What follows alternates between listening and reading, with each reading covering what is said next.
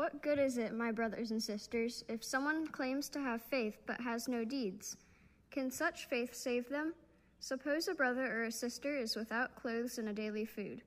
If one of you says to them, Go in peace, keep warm and well fed, but does nothing about their physical needs, what good is it?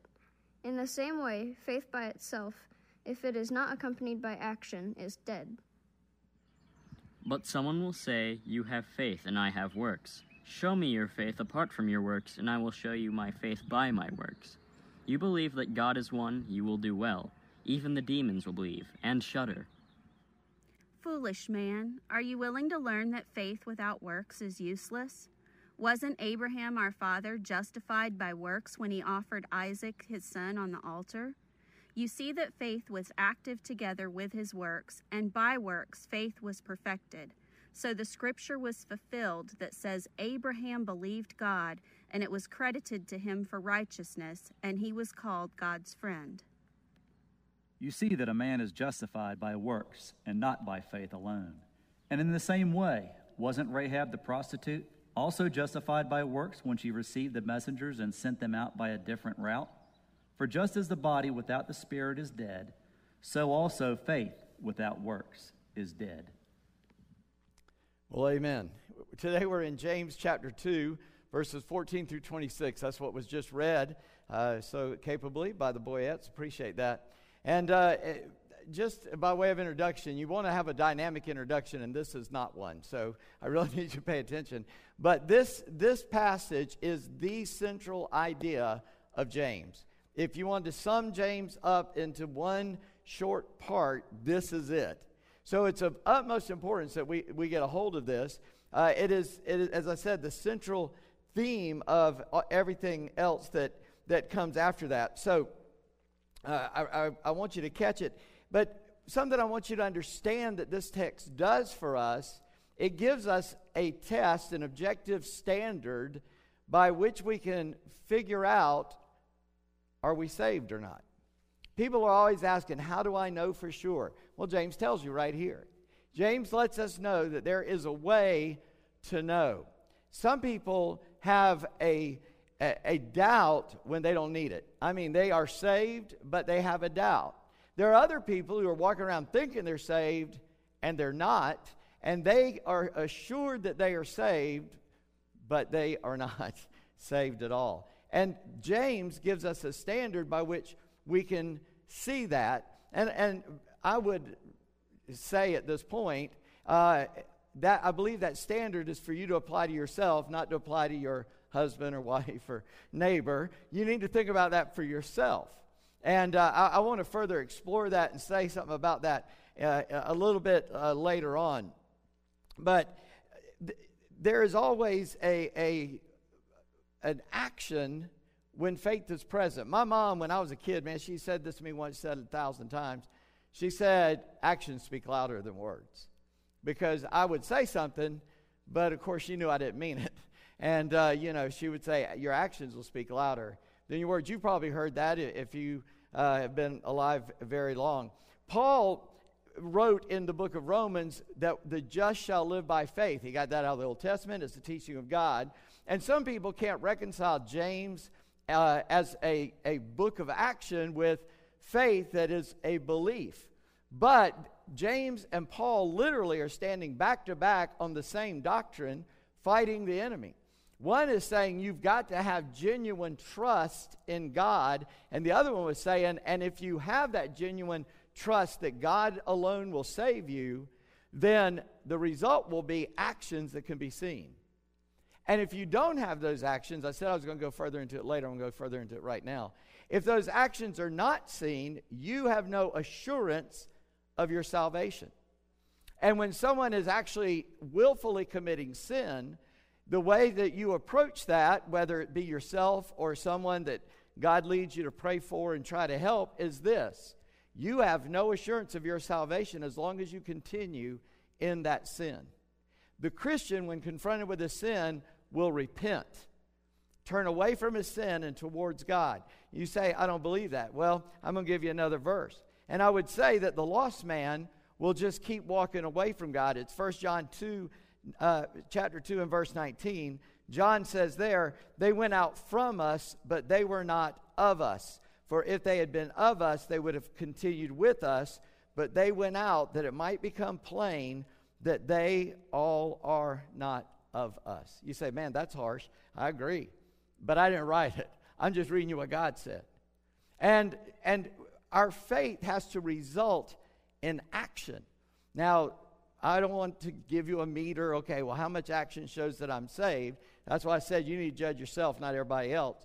God will help you with that. I grew up in Charleston, and uh, I, have told many people this. I'll tell everybody if I haven't said it before. Uh, as a kid, my, my house was an empty lot away from the, the fence that separated all the rest of us from the naval base in Charleston. And when I was a small child, we didn't have air conditioner. And so in the summer, the windows were open.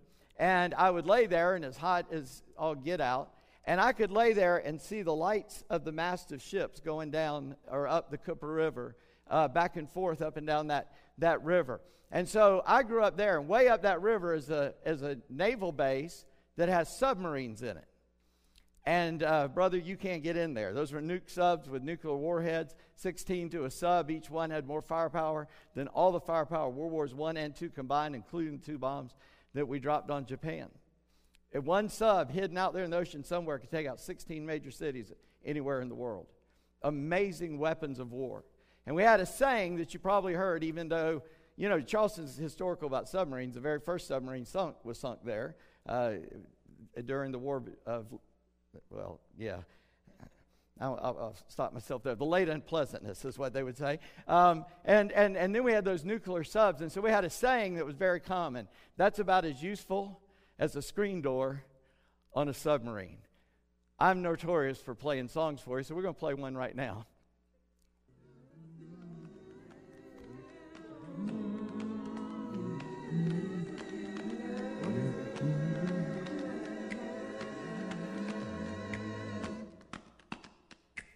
It's about as useless as a screen door on a submarine. Faith without works, baby. It just ain't happening. One is your lefty, one is your right. It'll take two strong arms mm-hmm, to hold on tight. Some folks are cut off the nose just to spite their face. I think you need some words to show. For your alleged faith, well, there's a difference, you know, between having faith and playing make believe. One just make you sleep. Talk about it. Better really think you ought to take a leap off of the ship before you claim to walk on water. Faith without words, like a song you can't sing. It's about as useless as a screen door on a submarine. Faith comes from God, from every word that He breathes. He lets you take it to your heart so you can give it hands and feet. Gotta be active if it's gonna be alive. You gotta put it into practice. Otherwise, it's about as useless as a screen door on a submarine. Faith without works, baby. It just ain't happening.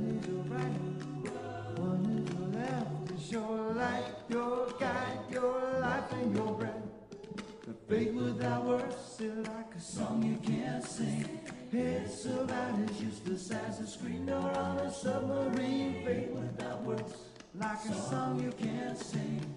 It's about as useless as a screen door on a submarine.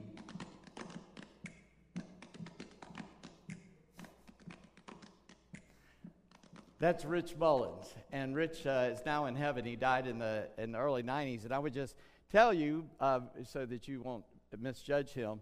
Uh, I, I, was privileged to grow up in the very early days of, of contemporary Christian music. We called it Jesus music back then. We were all a bunch of Jesus freaks, Jesus people.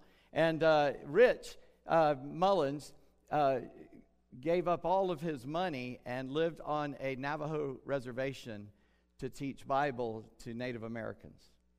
And he would go out and still do concerts, wrote great songs. And I'd look him up, buy his albums on iTunes or wherever you buy albums uh, and listen to him because his words are good. He lived that song. Today I call this sermon, If You Are Saved and You Know It. Y'all remember that song? If You're Saved and You Know It, clap your hands. Y'all know that? Yeah, well, thank you. Um, and I'll quit singing so you won't be tortured. But there's a line that says, if you're saved and you know it, then your life will surely show it. That's what this theme is about today. That's the phrase I want you to take home with you today. I want you to look here closely at these verses so you can really grasp what he's saying. First of all, the first section, three or four verses here, is about pointless talking. I can say a lot of things, but that doesn't necessarily mean it has a reality in my life. And so in verse 14, James asks a question that we call a rhetorical question, but it would be good for you to answer it so you understand the answer. The answer is no. I'll go ahead and give it away. But here's the question What good is it, my brothers, if someone says he has faith but does not have works? Can faith save him? And the answer is no. Now, there's a great doctrine in Christianity. We believe salvation is by grace alone, through faith alone, in Christ alone. That's what brings salvation into our life. That God gives grace, He wakens us up to exercise our faith, to grab hold of that grace, and Christ's death on the cross paid that price so that the Holy Spirit can do that work in our life and bring Christ into our life and bring salvation to us. James goes on from that and says, but if that's the end of it, that's not faith. Faith always has an action with it. As I said, Paul and James stand back to back fighting this, and the result of salvation is action. Salvation by grace through faith alone is never alone. It may be alone in giving us salvation, but once grace and faith comes into your life, it has a result in your life. You start living differently. The Bible is so drastic, it says this if any man be a, a, in Christ, he is a brand new creation. Old things pass away, all things become new. Paul in, in Romans says that we should be dead to sins and alive to God. In other words, we are dead to our old life and alive to God. And, and what James is saying, if you're not dead to your old life, if you're not living a life for God, it means you are still dead in your trespasses and sins. That's what he is saying here. Some people think that you can work your way to heaven. And by some, I mean everybody that does not follow Christianity. Anybody that has religion that is not the Christian religion believes that they can work their way to heaven. That is why they're active. They have things you got to do, uh, procedures you have to go through. And, and some Baptists believe that too. They believe if they come to church, they don't, you know, kick the dog and yell at their wife. If they give their money, show up to church, open their Bible, pray occasionally, they're okay. Well, that's not necessarily the case. Just because you do certain things does not mean you're saved. Salvation comes when you literally put your faith, your trust in Christ alone to bring that salvation to you. And when that happens, it changes your life. And James says if you say you're saved, but there's no changed life, can just saying, Jesus saved me, but nothing ever happens, does saying that help you, save you? And he says, no, it doesn't. There is no way that just saying words. I, in fact, our, the church has kind of morphed, I want to use that word, from the time I was a kid till today, because when, when I was a kid, man, we, there's one thing that's been confusing me. My nephew wrote a long uh, post on Facebook about this. I don't have Facebook anymore, but uh, somebody showed it to me about the end times. Man, when I was in the 70s, how many y'all remember the 70s? Okay, well, that's most of us in here, a lot of us. Well, if you remember the 70s and you were a Christian, man, everybody's talking about Jesus coming back. We thought it was going to happen in the next minute. And today, we got a ton more signs that it's getting closer and closer and closer, and you don't hear people about it, including for me. Why is that? What is going on? Might be because we're not living with the understanding that Christ could come back at any moment, that, that, that our salvation involves more than just saying a prayer. But from that, man, we used to get talk to people, we want them to be saved, and we'd say, if you just pray this prayer, you'll be saved. And there are a lot of people, those are the ones I was talking about, they think they're saved because they said a prayer, but they had no intention of ever obeying what God told them to do in the scripture. And I'm not saying not to get somebody to pray. Man, if somebody wants to pray to ask Christ in their life, I'm with you, let's pray.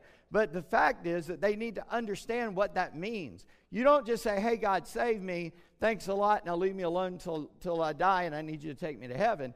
When you ask God to save you, He will save you, but He's going to take over your life as a result of that. And that's what James is saying. When God takes over your life, something's got to give. The creator God of the universe can't come live inside of you and nothing ever change and nothing ever happen. You see, here's how James illustrates it. He says, You have a brother or sister and they're poorly clothed or they lack daily food, and you say to them, Go in peace, be warm, be filled. Did that do any good? No, that didn't do them any good. It says, without giving them the things they need for the body, what good is that? So faith by itself, if it does not have works, is dead. It has no life. It can do nothing on its own. Talk without action is empty and cheap. You see,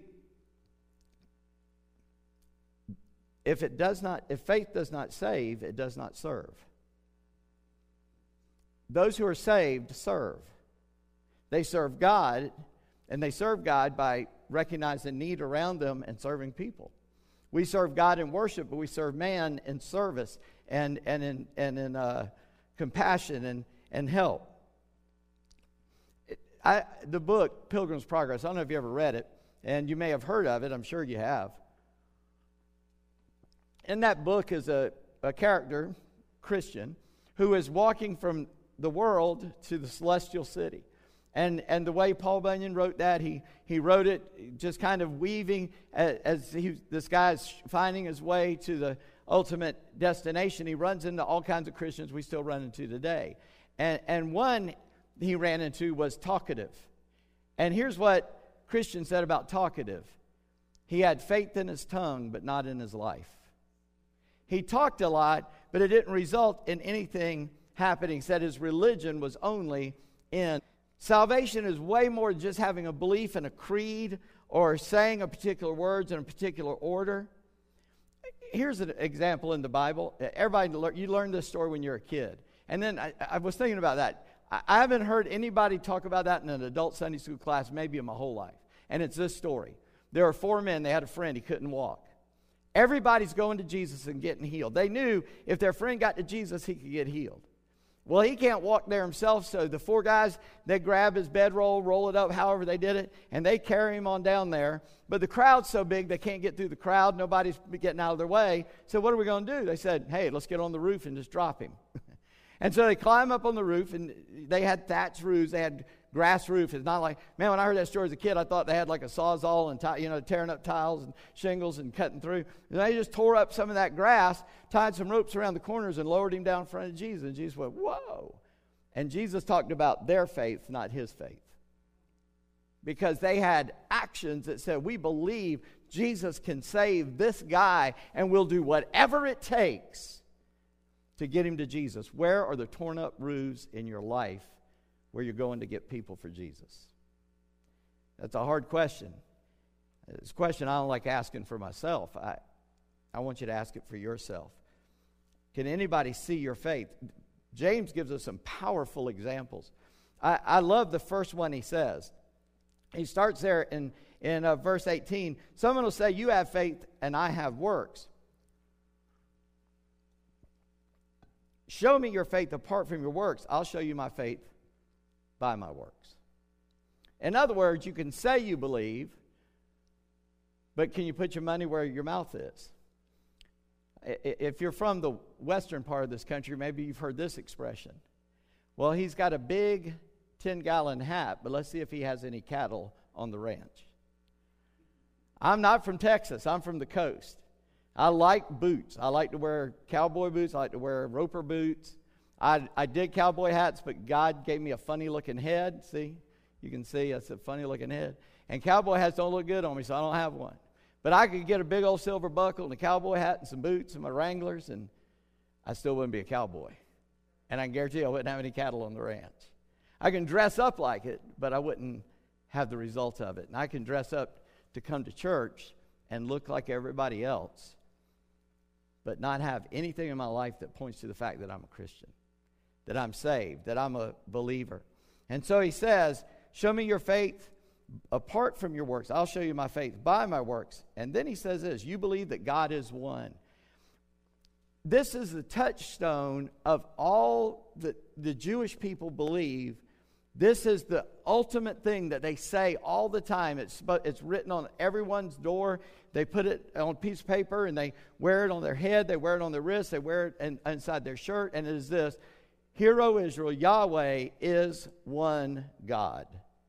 Now, we understand God the Father, Son, Holy Spirit, three persons, one God. They struggle with that, but that is all through the Bible. But we believe that God is one, and it's a way of saying, I believe there is only one God. And his name is Jehovah. His name is not Allah. His name is not Buddha. His name is not any, anything else or anybody else that you might want to name. Make up a name. The only one who is God is Yahweh, Jesus, and the Holy Spirit. The three in one are God. He says, You do good if you believe that. But the demons also believe that. And the demons believe it more than you do because they tremble. Because demons have no hope of salvation. They have no opportunity for salvation. God did not do anything to rescue the fallen angels. He let them fall, condemned them to hell, cast them out, and he says, That's it. I'm done with them. One day when I make the lake of fire, they'll go there. Right now, they are held captive. Uh, they are captive to, to sin, and they, uh, they just go around this world troubling us, wanting us to fall. That's why Satan met Adam and Eve in the garden says, Huh, God's going to make this little puny creature. I'll go get him messed up, and then I'll fool God's plan. He didn't know God's plan all along was to come and die for us puny creatures so that we could be saved. And that's why it says, and in the end of time, after he's made everything, we will rule with him over angels. Over what angels? Fallen angels. We'll rule over all creation Uh, under Christ, but over every other created being. And demons believe in God, but they tremble because they know their, their destination. They know they have no hope of salvation. They know God did nothing for them. And that's why Satan's so mad at us, because God picked us. We're God's favorite children. Do you know that? he made angels, He made a bunch of animals, but He only died for human beings. And that makes us different, that makes us unique. That doesn't mean we're mean to anybody else, that doesn't mean we're mean to anything else. But it does mean, and you got to understand, we are humans, and Jesus became a human to die for us so that we could be saved. And when you understand that, you'll say, Man, how can I ever thank him for such a marvelous gift? There is no way that I could ever pay him back. Dead faith is a demonic faith. Faith without works is as good as a demon. I, I, don't know how much you've ever witnessed. I've witnessed some in my life. Don't do it right now as much as I ought to. I need to I need a kick in the backside to get that going better. But I've heard a thousand times people say, Well, I believe in God. And I just say, Well, congratulations, so do demons. You're as good as the demon so far. What's the difference? When God saves us, we change. We are different. We, we hear Him. He brings conviction to our life when we do sin and we turn away from sin and to Him and we want to follow Him. We want to obey Him. I'm not saying anybody's perfect. I'm saying that God recognizes our faith when we will act on it. Let me give you a common illustration before we look at the last two that James gives us. And, and this story is true. I'm not, probably not going to tell it the way the true story actually happened, but the basics are true.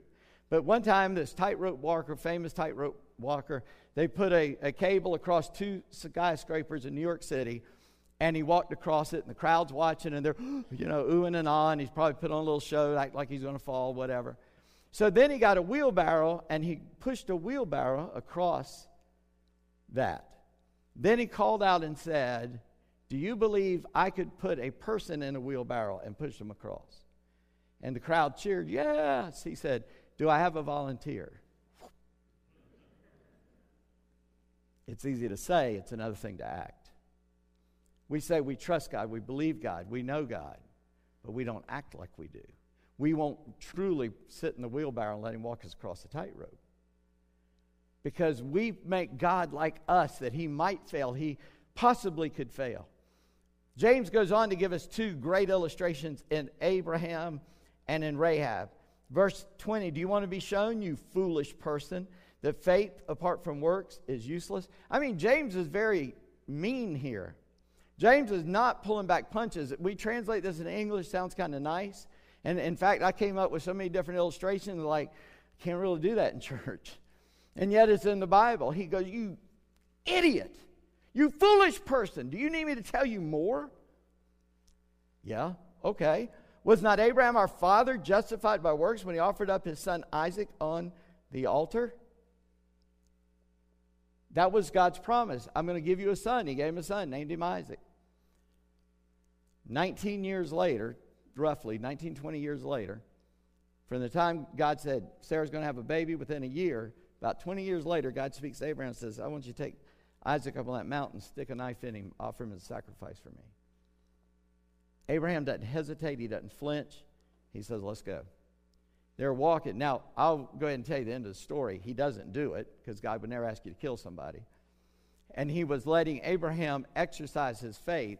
And Hebrews 11 tells us that what was in the mind and heart of Abraham when he did that. It said it says there that Abraham believed that God would raise Isaac from the dead even if he killed him. Because that is the son of promise, and there's nothing I can do. It's going to stop God's work from happening. And if God wants me to do that, I don't know why, but we'll go do it. And it was a three days journey from where they were to there. And then interesting, Jesus died three days later, he rose again.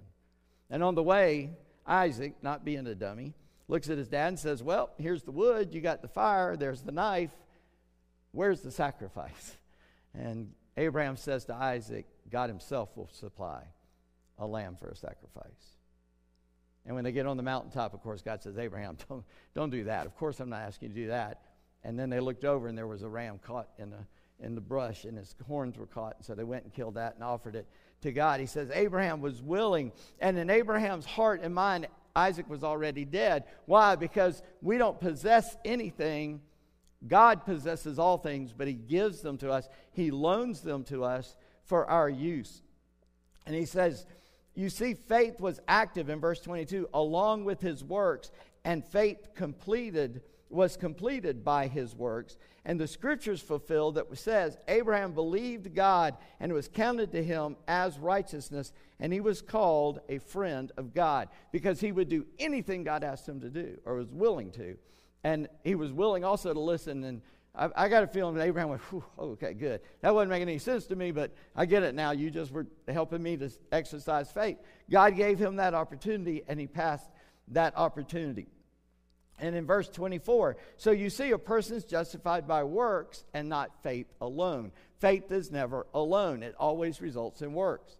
You cannot work enough to get to heaven, but you can believe enough to receive Christ. But when that happens, it should automatically result in works it begins to happen to you. You begin to care about other people. You begin to serve other people. You begin to do things for those around you. And obey, obedience to God, if God says get rid of a person or a thing, you just do it. You don't question it. When you know something's outside God's will, you let go of that and you let it go. The last, the last illustration he gives is down in verse uh, 20, uh, 25. He says, In the same way, was not also Rahab the prostitute justified by works? when she received the messengers and sent them out another way? Here is a woman. I, I, I just read an, uh, this same woman being used in a different illustration in a different book. Rahab was a prostitute. There's no way to say it other than that. That's what she was, that's what she did. That's why she knew where to hide the guys. She knew how to hide them because she hid men from their wives and family for a living. And so she takes in those two spies and she says, Y'all with those Israelite people out there, right? Y'all are Jews. And they said, Yeah, that's us. And said, We've heard about you and we've heard about your God. And I want to believe that God. So come on in. I'll hide you. They won't find you and I'll make sure you get out of here. But I just need to ask one favor. When the destruction comes to this place, Will you save me and my family? And they said, We'll save everybody that's in this apartment house when we get here. But here's what you need to do hang a red, a red cord, a red rope out of your window so we know which one is which. And she said, Done. And that's what she did. By the way, Rahab is the grandmother of the grandfather of King David. And when you look in Jesus' genealogy, Rahab is in there. Because God didn't look at the hundreds, maybe thousands of times she acted as a prostitute. He looked at the one time she turned and said, I want to believe in that God. And they said, Okay, here's what you do. And she did it. She didn't go, man, they're going to catch them. They're going to blame me. I better, I better sell them out. I'll, I'll still hang the court out, but, you know, I'll tell them, hey, they went out this way. No, instead, she made sure they escaped. She trusted God. She did what God asked her to do. And here's the point for you. I talk about Abraham. You go, yeah, well, Abraham, man, God called him. He did all these great things. God took a prostitute, and the moment she believed God, her life changed, and everything was different for her. I don't know which end of that you associate with. Maybe like me, you grew up in church and you're just used to coming to church and you read your Bible, you do all those things, but you might not have that relationship with God. There's no urge in you to read your Bible, There's no urge in you to serve other people, There's no urge in you to talk about Jesus to other people. Why not? There's only a couple answers. One, the, one is you're lost. One is you're a disobedient Christian. Either one of those are bad, both need to be repented of and turned to Christ. Or you're ignorant of what God has to say, and that doesn't hold water because He wrote it down for you.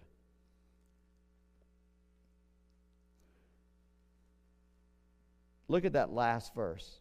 For as the body apart from the Spirit is dead, so also faith apart from works is dead. That word is very strong. He's not just saying it's not breathing, he's saying it's rotting.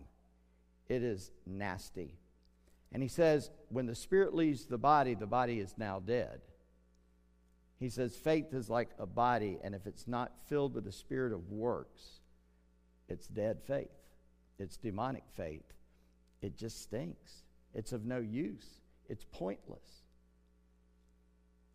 You remember Gideon's army? He had thousands. God winnowed it down to 300 men. Why? They were the faithful believers. When we want the best, it's never a big crowd. It always comes down to a few. It comes down to a certain group. It comes down to not very many. And faith without works is a putrid faith. It's just nasty. Well, what can you do about that? Well, how have you shown faith in Jesus by acting like him in this past week. When somebody was hateful, you showed them love. When somebody was down, you helped lift them up. When somebody was in need, you supplied that need. Somebody needed to hear about Christ, you spoke to them. Where have you acted like Jesus walking through this world? That's another reason I wanted to play that song, because I told you Rich Mullins lived out those teachings of Christ. He surrendered all that money and all that fame. He didn't actually even want fame. He wrote the number one Christian song uh, in the modern era, at least, the most popular Christian song in modern era. And you've heard it Our God is an awesome God. He wrote that. His brother said he'd probably be mad that anybody decided that was the favorite song of anybody because all he was trying to do was serve Jesus. He lived it out, he lived like Christ. Secondly, how have you sh- acted out in faith this week by releasing your control and trusting God in obedience. Because God may ask you to do something. It might not be as drastic as sacrificing your son on an altar, but He's asked you to do something that's going to cost you something. Remember David? There was a God had brought a pestilence, and David was like, God, it was my sin, please quit this. And this angel is moving and they could see where he was moving and so they run. This guy's got a threshing floor. He said and he runs to the owner. He says hey i need your threshing floor. I want to sacrifice to god right here so god will stop the plague. And the guy says you can have it. He said i will not offer a sacrifice to god that costs me nothing. I will pay for it and he gave him the money and he bought it and then he sacrificed to god what is our sacrifice do we have a costless faith are you willing to surrender every decision and your entire will to the will of God? Have you released the control of your own life to God? And then this is just for you to meditate on. How is your faith alive? For just being a preacher, I've come up on some really bad emergencies in my life. I saw an 18 wheeler flip over in front of me, ran, got that guy out the front window. I saw a car hit another car, hit the guardrail, flip up in the air, land upside down, flip back right side up, get hit by another car, and spin out. Ran over, pull that guy out of the car. Been up on a burning car where a person died and another was severely burned.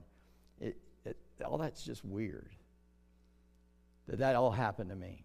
And I've been there when somebody breathed their last. At that point, no matter what I said, they're not going to respond. No matter what I did, they're not going to respond.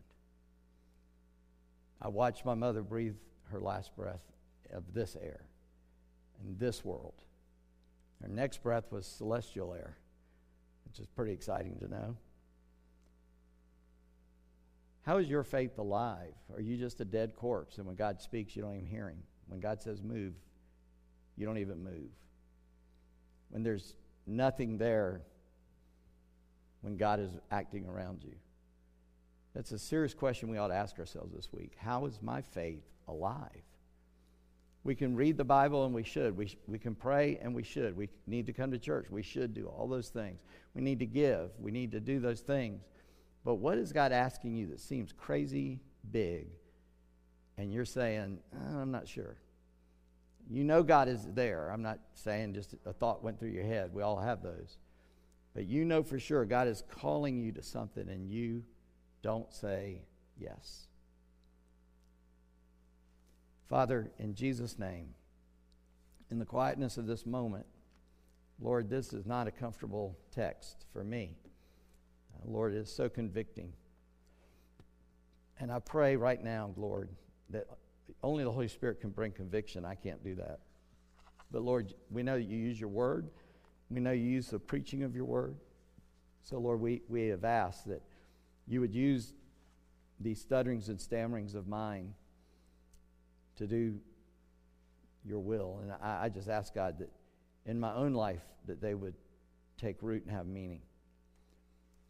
But Lord, I ask for those hearing me, whether it was online or here live, that today, right now, they would know their faith is alive, their faith is real. And if they don't know that, Lord, that today, more than just words, more than just praying, they commit themselves to not only trusting you, but obeying you. There's really no trust without obedience. We can say we trust, but until we act upon it, it is not trust at all. And so, Lord, as Rich Mullins said that song, get out of the boat before you say you can walk on water. You can't stay in the boat and say, Oh, I, know I could walk on water if I got out, but I'm not going to get out. No, you call us to jump over the side and see the salvation of our God. It's not very often that you do something that you don't involve us in acting and that your power doesn't come until we begin to act. Sometimes you will do that, and we're grateful for those moments. But as believers, you asked us to obey, and every time we obey, you always show up and show off. And so we're asking you to do that again in every life here, every life that's heard. And I pray for those that don't know you, Lord, they'd open their life and say, Take over. For those who do know you, that, Lord, you would bring that point of conviction that says, Right here, this is what I'm talking to you about right now. Because, Lord, we know you'll never run out of things that we need to work on here. But today, Lord, we ask you to work in each of our lives. In Jesus' name, amen. I appreciate you coming, and it is good to see all of you live. Uh, it helps me tremendously, and uh, I appreciate you coming. We usually dismiss by rows, so the back row, y'all can start and just stand up, see people leaving. Just don't crowd everybody. I'm not as good as Pastor Todd telling you which row and all. Y'all just can go.